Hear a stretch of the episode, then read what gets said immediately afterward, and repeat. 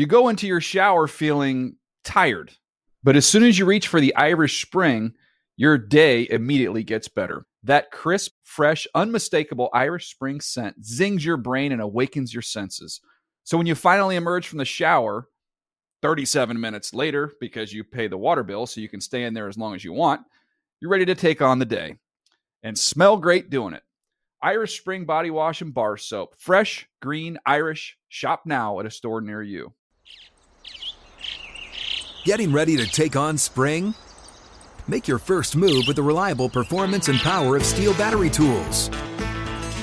From hedge trimmers and mowers to string trimmers and more, right now you can save $50 on select battery tool sets.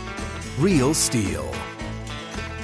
Offer valid on select AK system sets through June 16, 2024. See participating retailer for details. Open a limited-time 11-month certificate at Kemba Financial Credit Union. At 5.25% APY, it's more than triple the national average, plus it's a safe and secure way to grow your money. Visit your local branch or kemba.org/cb for details. Offer expires May 31st, 2024. APY equals annual percentage yield. Restrictions apply. $500 minimum and $250,000 maximum deposit. Advantage status required. Comparison based on bank rate average. Federally insured by NCUA.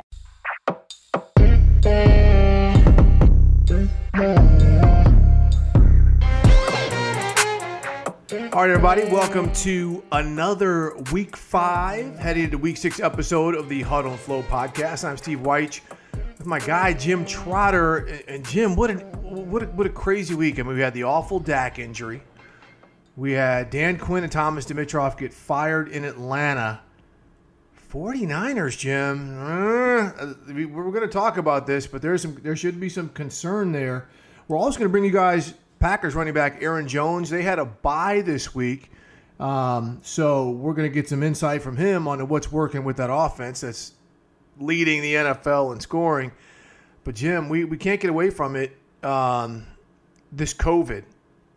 Game on Tuesday night. We had to double up last Monday because games had to be postponed. The NFL worked a schedule now that's like a Rubik's Cube. Just what about the things?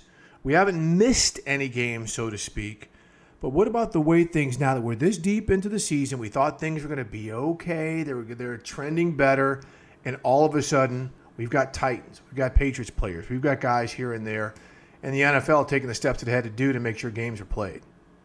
Yeah, Steve, look, I'm going to be honest with you. This is all so confusing for me in terms of trying to keep up with what's going on that on some levels I just can't.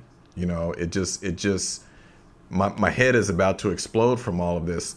And I think in some ways, and I won't speak for anyone else, I'll speak for myself. Maybe I was naive back during training camp when you saw the infection rates were so low that I don't want to say you got a false sense of security, but I felt that guys were taking it serious, which they have, and that we were going to be able to get through a full season with maybe a hiccup here or there. Clearly, I don't believe that anymore. I think we're headed for a time where the league is going to have to go to an 18th week or something to deal with all of this because there are only so many buys available to make it work. And, you know, the thing that's unfortunate to me is how the actions of one team and how people knowingly violated the protocols and the ripple effect of that. And, you know, what gets me is that when the league put out the memo last week that this is serious and discipline could go as far as not only losing draft choices, but forfeiting games. And my feeling was at that time, if you forfeit a game, both teams lose out on their salary. Right.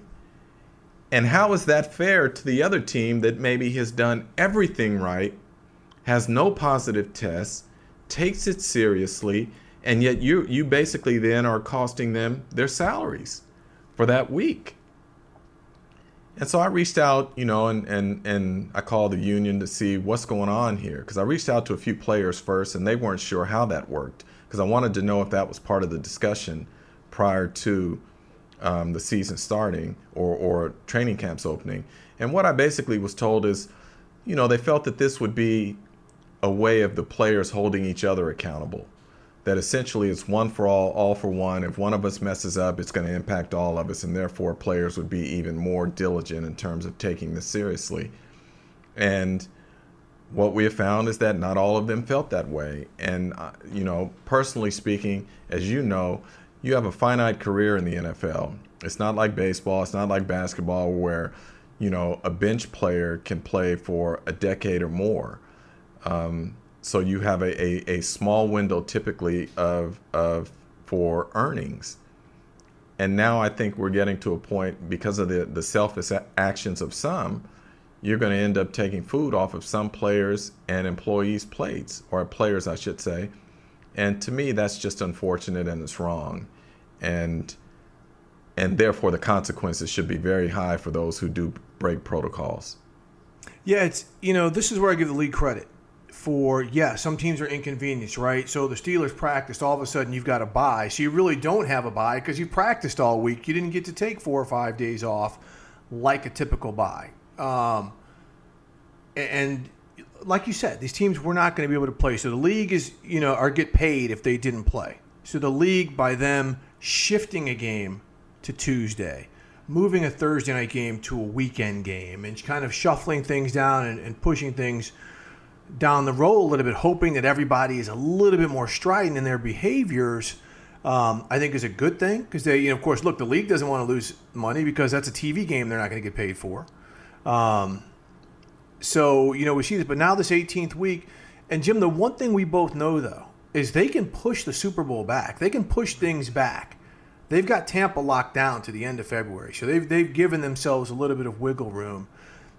And so the fact, you know, look, I don't think this is going to be the last. Maybe it's the last outbreak. We're going to have positive tests just by the fact that we're in a pandemic. You know, people are going to get these things, but it's just insane. Look at the Chargers. The Chargers have not done anything wrong, but they had like 4 games impacted. They had like 4 games rescheduled because of this. I think it was more than that, wasn't it? Might have been 6. It might have been 6. So I mean, it's crazy. They're like, wait a second. You know, what did we do? And we haven't even hit winter yet, the cold months. So that's why I say I'm no longer as optimistic as I was that we're going to be able to get through this on schedule. And that's just the reality. And look, I do believe that the league and the Players Association and the medical staff have done everything they can do. But it comes down to the actions of a few, and it ends up impacting everyone for the most part. So, you know, my fingers are crossed that we go forward and there aren't any more outbreaks like we had in Tennessee. But to think that that's going to happen is being Pollyannish, but I don't know what else to do at this point, because truthfully speaking, I cannot keep up with all the changes that are taking place at this point. And Jim, frankly, look, if folks in society would also handle themselves a little bit better, maybe this stuff can calm down a little bit, but that's a different argument for another day, because I think we are all mentally fatigued. Now, in terms of going from an illness to an injury, we've seen a lot of guys go down with injuries this year, a lot of superstars. But Dak Prescott suffering a Joe Theismann, Alex Smith type of grotesque compound fracture. And Sunday's win over the Giants, Andy Dalton came off the bench and salvaged the victory after that gruesome injury. Jim, we've seen injuries. But to me, the reaction, right, of players from around the league and people from, you know, just all walks of life showing the support that they did for Dak Prescott says even those people who don't know him view him in a certain way.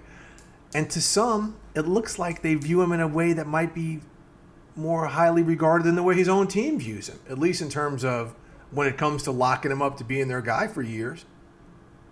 Well, Steve, you know what they always say, it's easy for us to spend someone else's money. So, right. So against that backdrop, look, we've all said we believe that Dak was simply, during his contract negotiations with the Cowboys, holding out for what market value was at that time. And I don't begrudge him that. But let me say this, because I've been reticent to talk about the contract situation with him, particularly coming off that injury. There were some people who were talking about it yesterday before he had ever even left the stadium to go to the hospital, which was just, it was heartless, you know? So here's my thing with Dak. I was supposed to be riding on a different game yesterday, and he gets hurt. I'm not watching that game. And I get a call saying, hey, can you write on Dak? And I said, what am I supposed to write? I'm not going to write about the contract situation and him choosing to play on the franchise tag as opposed to taking an under market deal. And then I said, fine, I'll come up with something. And ultimately what I came up with is just the symmetry of yesterday, where you see Alex Smith come back from this gruesome injury, and where for the first time in 693 days, he returns to the field after suffering what was a life-threatening injury, not just simply his leg possibly being amputated, but a life-threatening injury after 17 surgeries, absolutely. And so then to see his family sitting in the stands, you know, underneath ponchos on a soggy afternoon and giving a standing ovation as he walked out on the field, it simply made your heart flutter with all that was good and positive for someone who is, no one has a bad word to say about Alex Smith in the NFL. He is just that kind of guy. So you go from that to now Dak having this injury, and in some ways, it was just gruesome. There's no other way to say it. And you see the tears, not only by him and his teammates and the other players, but by fans in the stands as well. Up in the Jones owner suite, they absolutely were shedding tears. What it did for me as I thought and just thought about the moment is that it reminded me that these are human beings. And as much as people jump on them about their performance or what's happening with their fantasy teams or whatever, at the end of the day, these are human beings, and it is about so much more than a game. And the outpouring of love and support for Dak, it reminded me of that. Not that I had forgotten, but it just brought it home. And I started looking at him as a father would his son, or as a mother would her son, and just the empathy, you know, for what he was going through and what he is going to go through. And I just felt like we all lost yesterday. Yep. Witnessing something like that. That was just so eloquently said. And, you know, and I was one of the people who at some point was like seeing that, right? Seeing the Jones family hugging each other up and just looking mortified in the suites, knowing that in 5 months, let's say they finish 4-12. Let's say they have a top 10 pick. Let's say they're in position to get Trevor Lawrence or one of these top quarterbacks. They could say, we're going to let Dak walk because we can get a guy on a rookie contract. That $31 million we're paying him in a franchise tag, that's what we can pay a rookie under 4 years for the next 4 years. And there is, we know in this business, Jim, that's where the humanity of someone turns into the commodity of someone. And that's where I was just like, man, I'm just gutted. I'm sick watching this. I'm sick watching the reaction and just knowing how this game works. Because we've seen it to so many people. Alex Smith was in this situation. So many other players. Hey, sorry, we got to move on. Teddy Bridgewater. Sorry, got to move on. Yeah. So it's just a real. It's a reminder, as I say, that football is not a contact sport, it's a collision sport. And I don't think fans will ever truly understand just how violent a game it is unless they are on a sideline during a game. I couldn't. I mean, even standing on a sideline in training camp, it's not the same. When you get into an NFL game and these people's livelihoods are on the line, the speed and the size of these players, I mean, running into each other, it's frightening, man. It's different. It's unlike anything in any sport you will ever experience. And so again, that's why Dak's injury just brought it all home about what this is. And people will tell you, you know, sometimes the human body isn't made to go through what we see on an NFL field each Sunday. And I do believe to some extent that is true, because you and I both played the game.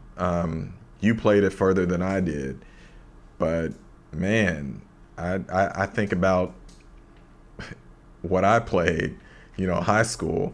That's not, I mean, in terms of the physicality, that is nothing like what we see on a Sunday. It's a different ball game. I mean, Jim, I can tell you this, you know, like, yeah, like in high school, I was big, right? I was like a 205-pound, 210-pound linebacker. I go down to, back then, to the Big Eight, and the first time I got a pulling guard come at me, and he chokes me out, and he moves me like I'm a piece of furniture on sliders. I'm like, what is this? You know, and I was like, that's strength. So you take that to the next level. I mean, James Harrison, he posted a video. He's like 42. He's repping out 425 like it's breath.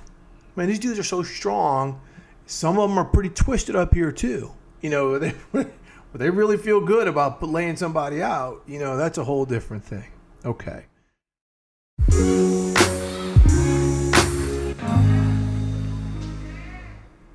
So, Jim, let's look at another team. Okay, we saw the Kansas City Chiefs take their first L to the Raiders. Great game. Raiders played their asses off.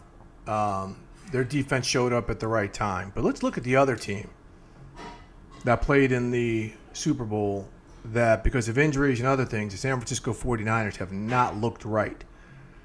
And they got their heads handed to them by the Miami Dolphins. Now, I don't know what they thought about the Dolphins. But if you watch a Dolphins game, and I watched just about everyone, they play hard, man. They do not take a play off. They're not necessarily equipped to do what they did to the 49ers, but they're coming for you. And I mean, I'm looking at the Niners. Jimmy Garoppolo came back. He was not good. They said they had to sit him because he wasn't healthy. But, Jim, you know this team well. I know this team well. We had John Lynch on the podcast last week. I mean, your level of concern now about this club moving forward, because I think right now there's some smoke detectors going off in that building. No, my level of concern is extremely high at this point. And look, the reality is, Steve, we know it's a quarterback-driven league. So if your quarterback isn't right, there was always the potential for struggle.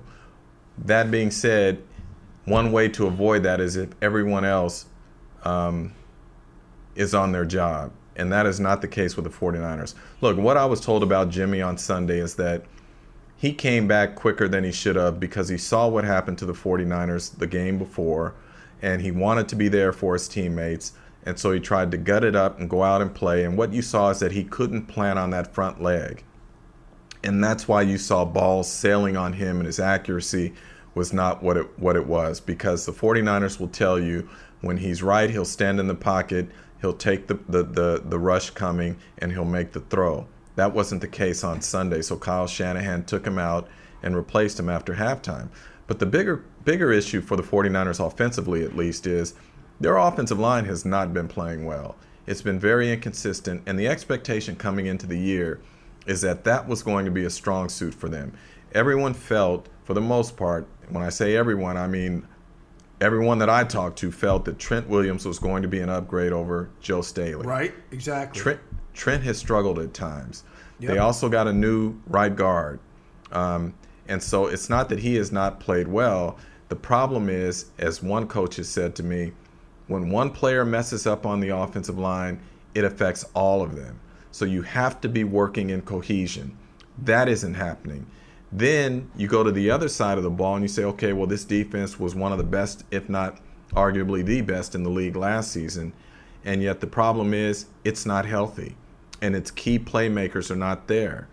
Bosa isn't there. Nick Bosa isn't there.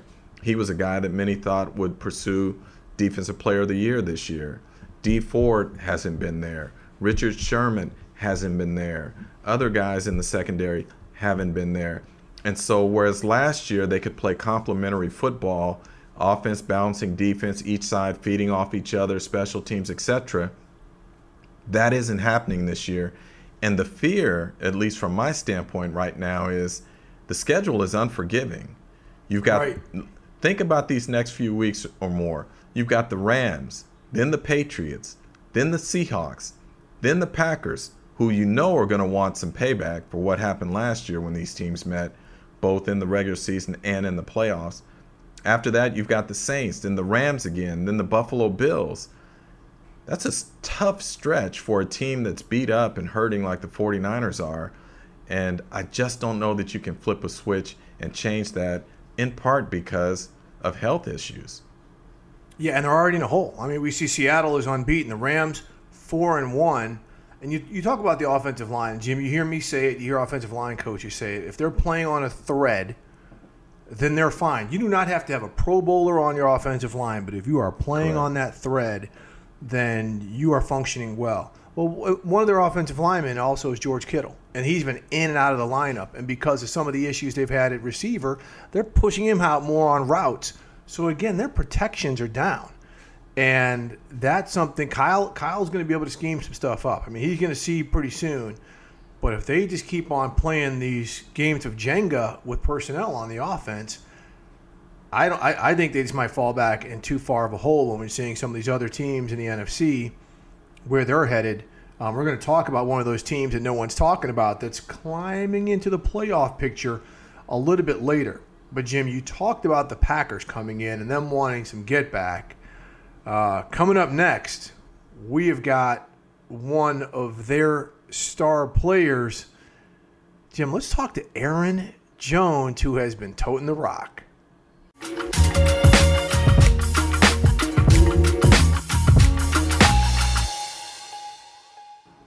All right, Jim, we are now joined by an Aaron who's up in Green Bay and doing it, running back Aaron Jones. Aaron, thanks so much for joining Jim and I at the Huddle Flow podcast. Thank you. Thank you for having me. All right, Aaron, look, we believe in transparency here, and we believe in being honest, so I'm going to own this. Coming into this season, I thought the Packers were going to be one of those teams that kind of took a step back. And I'm not saying that they weren't going to be good, but that they were going to take a step back from 13-3. You guys have not only not taken a step back, you have taken a step forward, 2 steps. What's been the key and what's going on in Green Bay right now that you guys are on this record pace in terms of scoring? We just all bought in. I mean, we this is all of our on offense and defense.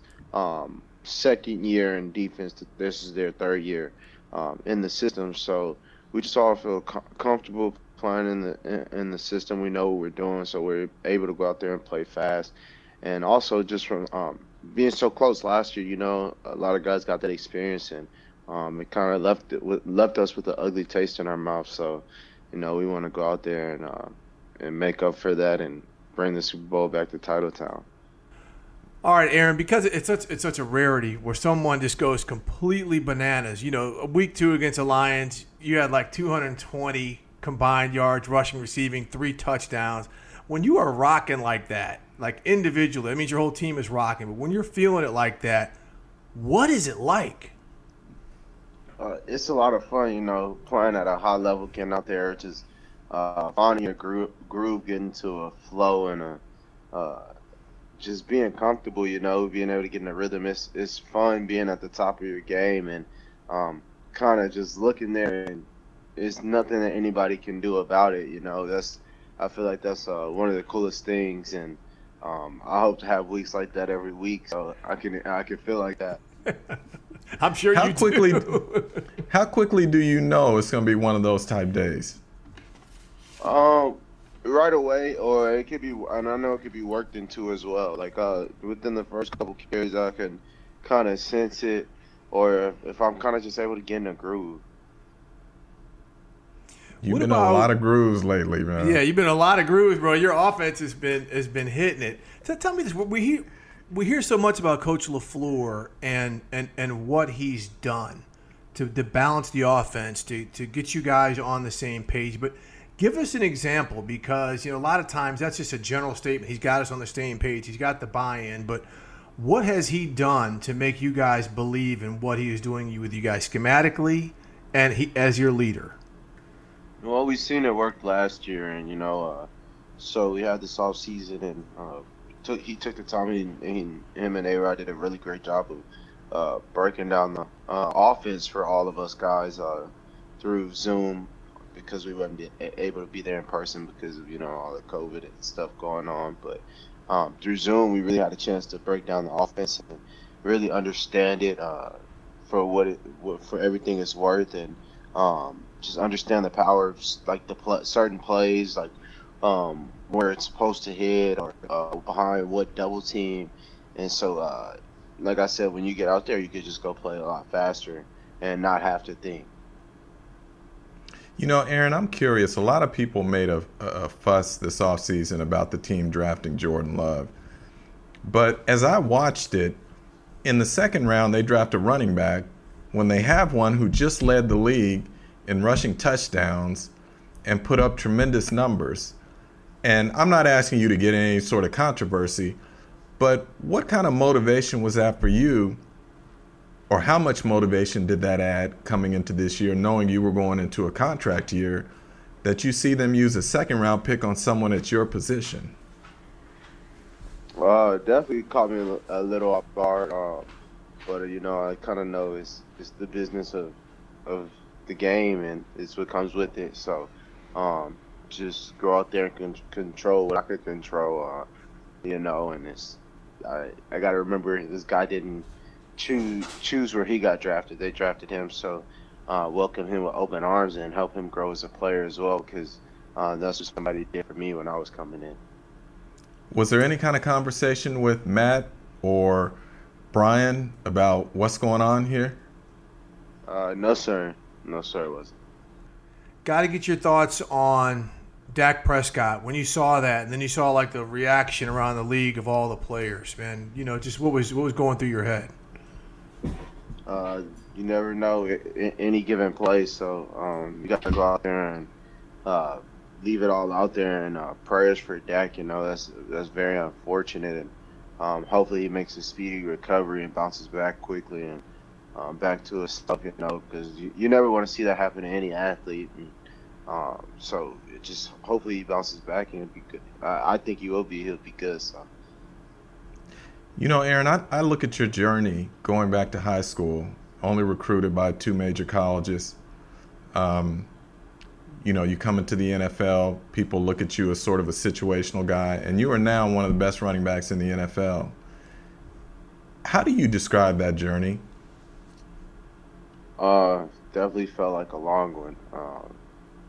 Kind of up until last year, it's kind of you know, I thought it was here, but I wasn't getting as much playing time as I wanted to. And then Coach LaFleur came in; he really gave me the opportunity, and that's when I felt like I was able to showcase my ability. And people kind of could start seeing what kind of running back I was, and I feel like it wasn't nothing I wasn't capable of before. I was just given more of an opportunity now. So everything fuels me, from being under recruited to from out of high school to being a 5th round pick, and 18 guys were taken before me. All of that fuels me, and you know, so I'm just gonna continue to go harder, and let that chip on the shoulder grow.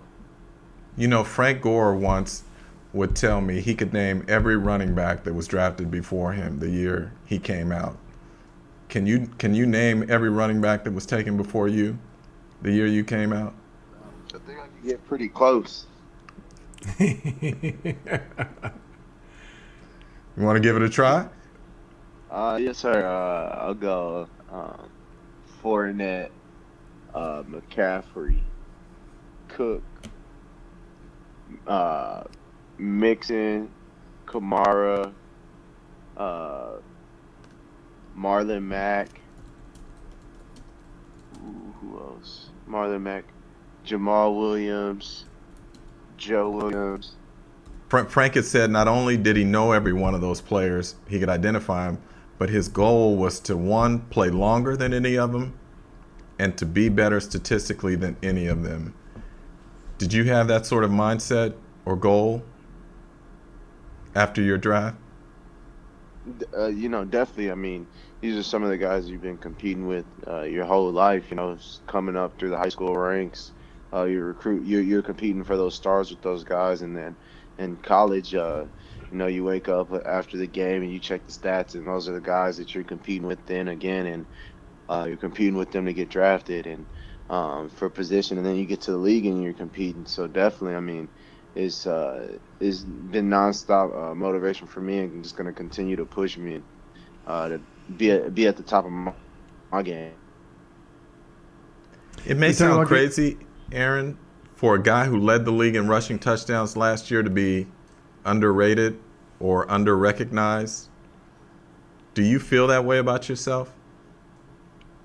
Definitely. I mean, I was at home when the Pro Bowl was going on. You know, didn't really get any votes for all pro selection.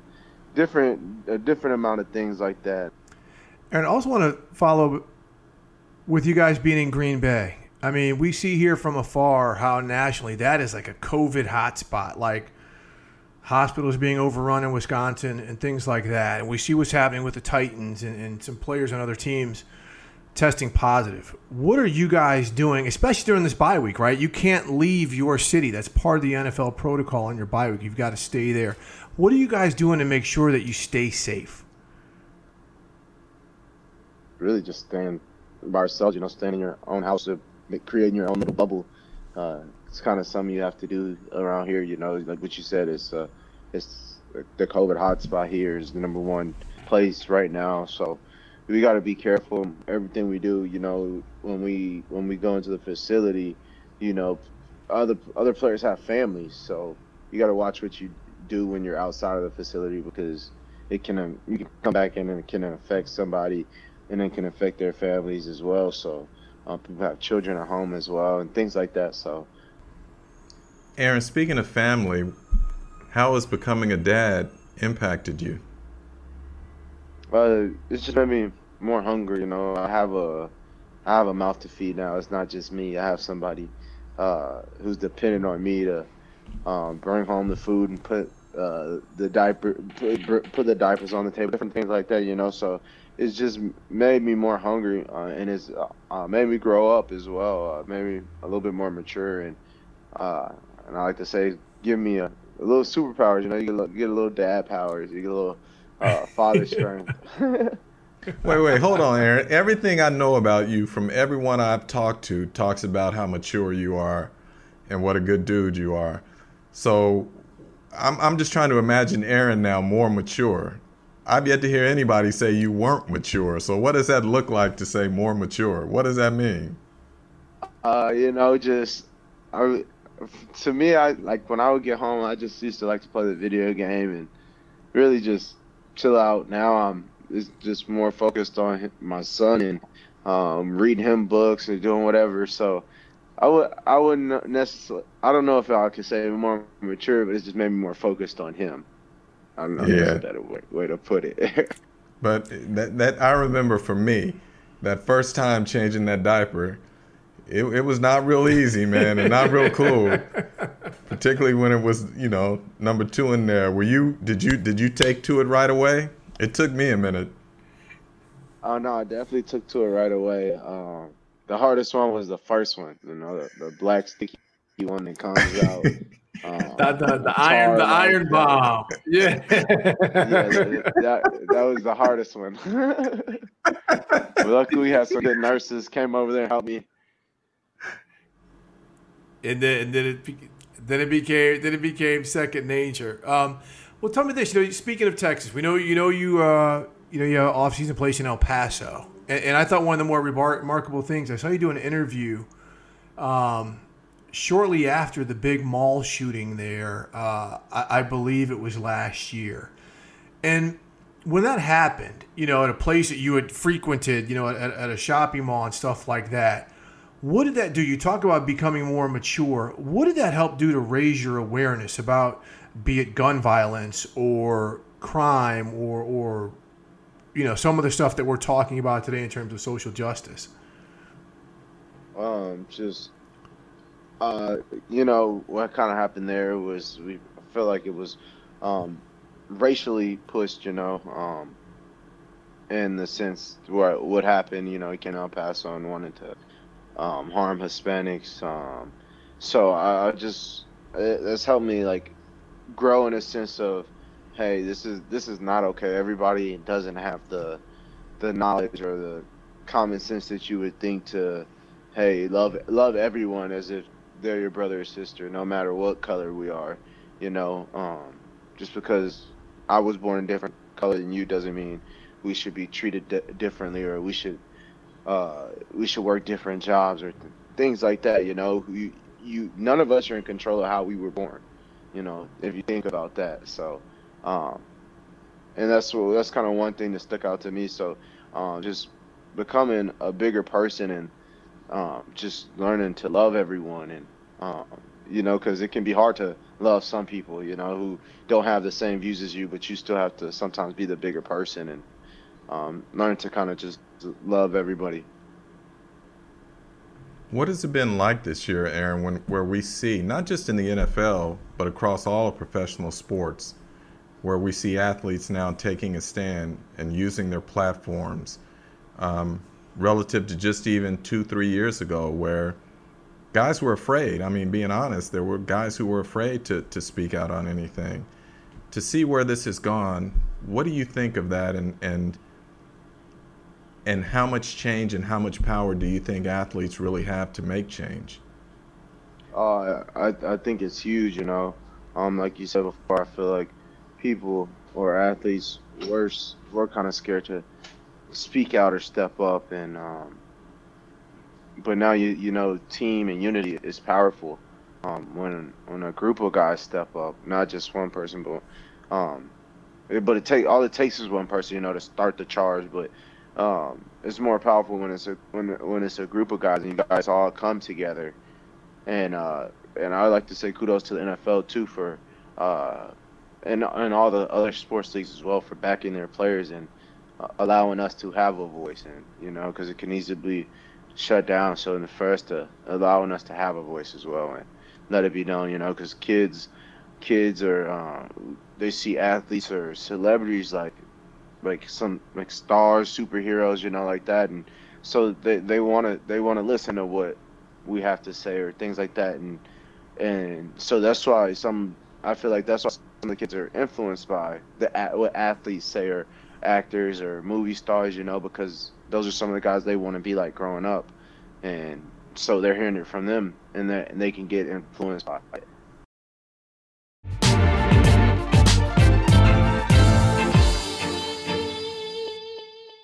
The one thing that really comes out of that interview is the humility for this guy. He's like, hey, I'm going to keep my mouth shut, handle my business, and control what I can control. We hear that cliche all the time, but he knows who's drafted in front of him. You know, he knows what the landscape is, but he also knows he's in an offense that's hanging 38 on people a game. Look, Aaron Jones is someone I really wanted to talk to because seeing him from afar, seeing the boyish passion that he plays with on that field, the intensity, and seeing the numbers that he's putting up, I still say and believe that he still is not getting his due respect in terms of just how talented he really is. That was the quietest 19 rushing touchdowns last year I think that I may have ever heard of, you know. And what I found so interesting about him in terms of his character, not just football character, but his character, is to be able to say, you know what, I'm coming off a career year, I'm going into a contract year, and they use a second-round pick on someone at my position. And rather than be upset about that or take it out on that guy, I'm going to embrace him. And I'm going to teach him everything I can and help him to be better, because that's just who he is. So Aaron Jones is the kind of guy that you root for. And I know they tell us in this business we're not supposed to root for anyone. Well, I'm sorry. There are certain people who are just good people, and you do root for them. You want them to have success. And Aaron Jones is one of those individuals.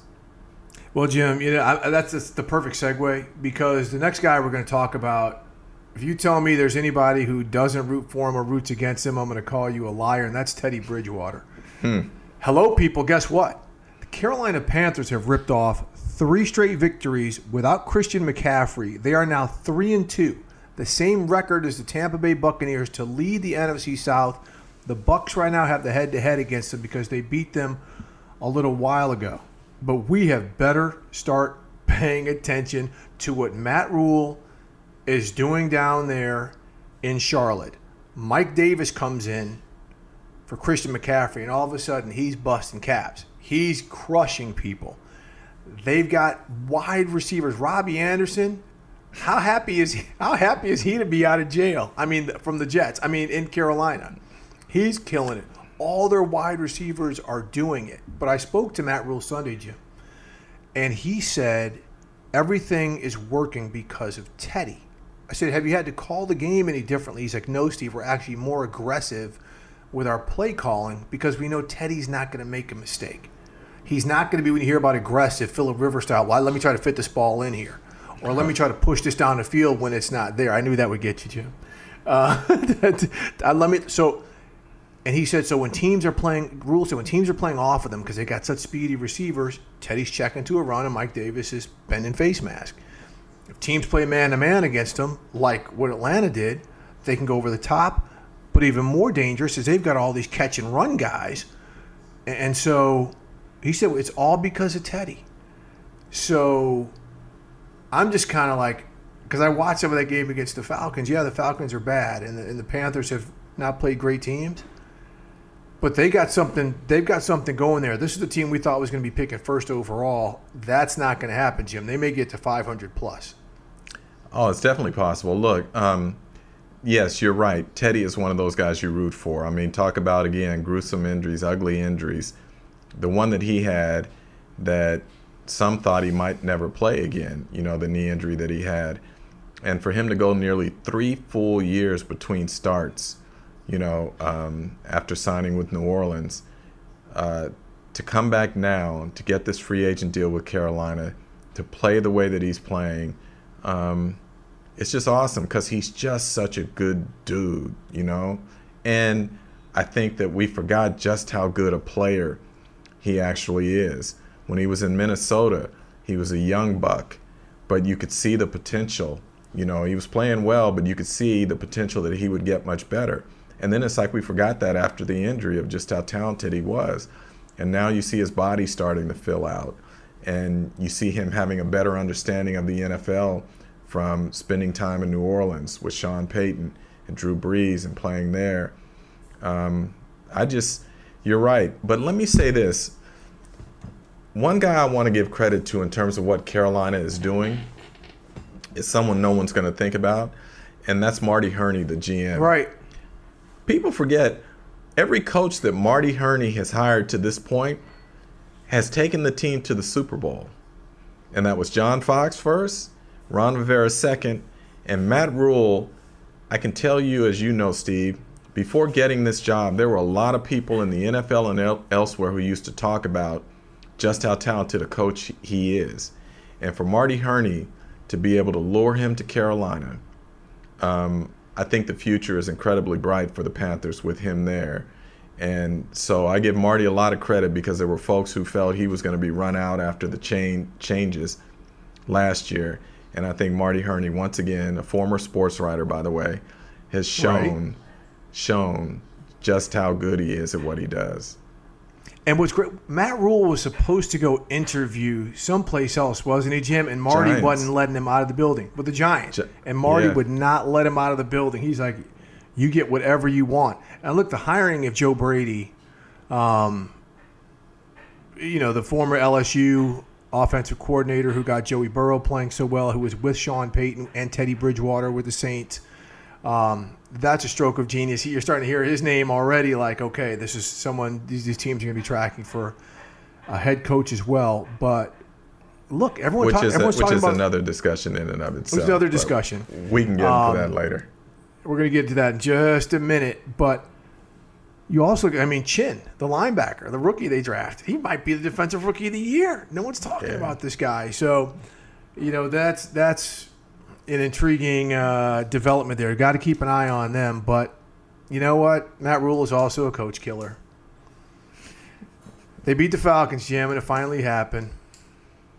Yeah. The captain Merc fell on, you know, it fell on Dan Quinn and Thomas Dimitroff, who were so tight. You know, I think when Arthur Blank decided to make the decision, he knew both had to go because they worked so well together for so many years. We knew it was coming if they didn't win, and so no surprises here. No, you know, I actually talked to Thomas the day before that game, and I had said to him, what would it take for Arthur to make a change during the season? And he said he didn't know, but he said the one thing that Arthur is always sensitive to is he doesn't like to be embarrassed. And so when you look at the Falcons, 0-5 for the first time since, I think, 97, if I'm not mistaken. Right, Dan Reeves. Yeah. And not only that, but to become the first team in league history to blow fourth quarter leads of at least 15 points in back-to-back weeks. The ineptness on the onside kick against Dallas, I think all of that just got to a point whereas, you know, I know that Arthur Blank said today it's all about wins and losses, but I think it goes a little deeper than that. It's not just wins and losses, but it's also how you lose. And I think that Arthur just had enough. And now it's going to be very interesting to see where he goes from here because, you know, you and I have talked about this, and I know they inserted Raheem Morris as the interim coach, who, by the way, his defense didn't play worse squad or hasn't played worse squad this year. But my fear for Raheem, who some have mentioned, is possibly getting in that pipeline to become a head coach again after his experience in Tampa, is that if this team does not play better for him, this could be a detriment to him going forward.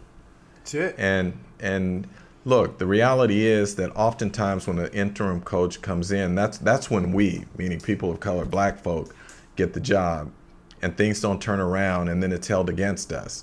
Well, see, that's why we never hired him in the first place, whatever, which is so ridiculous. And I can only hope that that is not what happens with Raheem here, because the Falcons just have not looked like a cohesive unit this year. And who knows? Maybe they make some moves before the trade deadline and get rid of some guys, which means it gets even worse.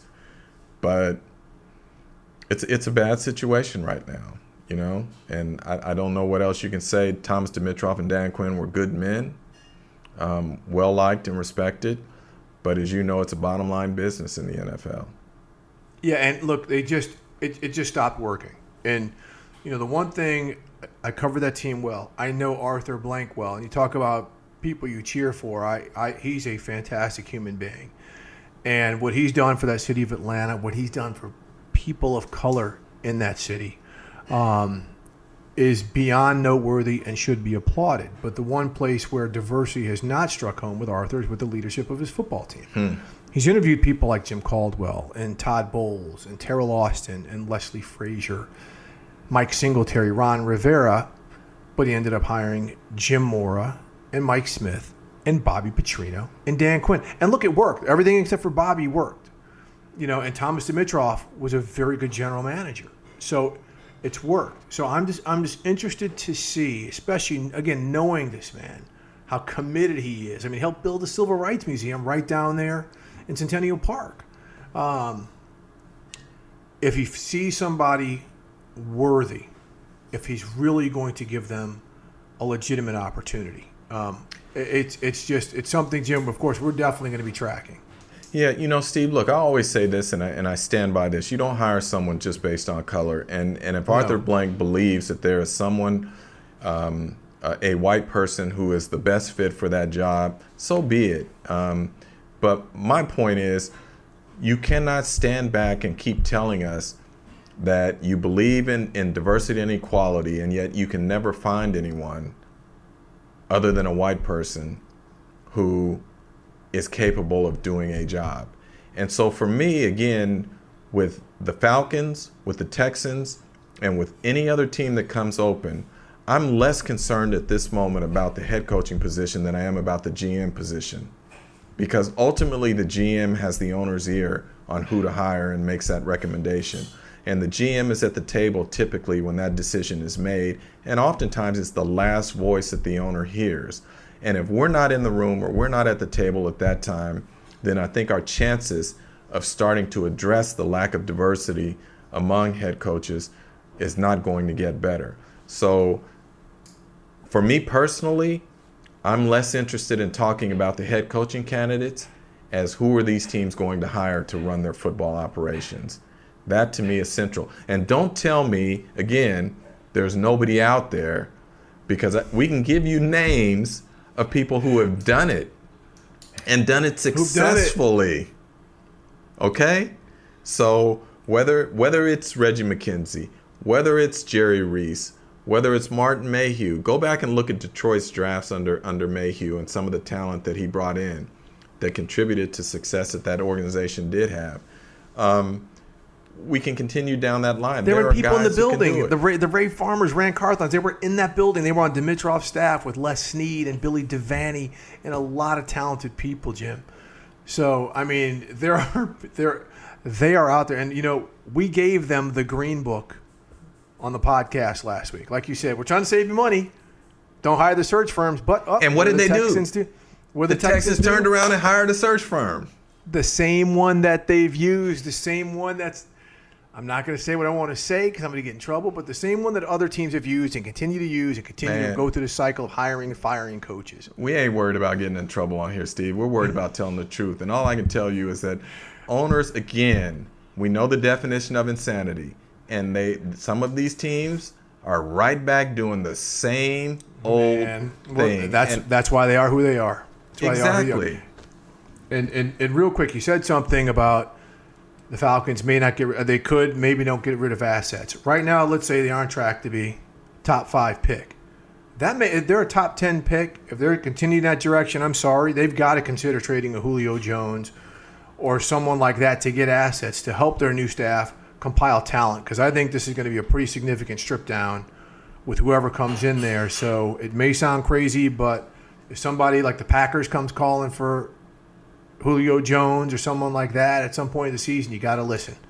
You got to listen. We've got some people you got to listen.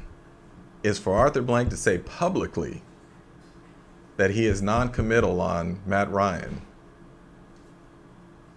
That's all I needed to hear. No, nobody is safe. Nobody is safe. Nobody should be. Nobody should be, Jim. Nobody should be safe. All right, well, that is it for this edition of the Huddle and Flow podcast. We've got some really good things in store coming up for you. You know, we talked, Jim, recently to filmmaker James Lopez, who's made some great movies like Girls Trip, The Photograph. He's starting a biopic on Doug Williams. You know, so, again, we're going to cover a lot of bases. We're going to hit a lot of home runs. We're not just covering bases. We're going to hit some home runs to some of the people we have lined up for you. He was so impressive, Steve. I think folks are really going to enjoy that, just in terms of understanding how filmmaking gets done, and particularly as it relates to, you know, the African American community. I thought he was phenomenal, inspirational, and I learned a lot. I think our listeners will as well. That's right. So when he does a movie on the Huddle and Flow podcast, you know, we just have to make sure that we've got the master. So, you know, he tells us about all this. All right, JT, do your thing to get us out of here. You know, all we ask is that you listen, you subscribe, leave a review, leave a comment, so we can give you more of what you're funkin' for. What you're funkin' for. All credit to George Clinton on that. But, in all seriousness, folks, let us know, because we want to know what you enjoy, what you don't like, because ultimately, at the end of the day, this is your podcast, not ours. So help us bring you what you want, and subscribe, write a review, and let us know. All right. For Jim Trotter, for our producer, Thomas Warren, otherwise known as the Howard U. Mob, we are out.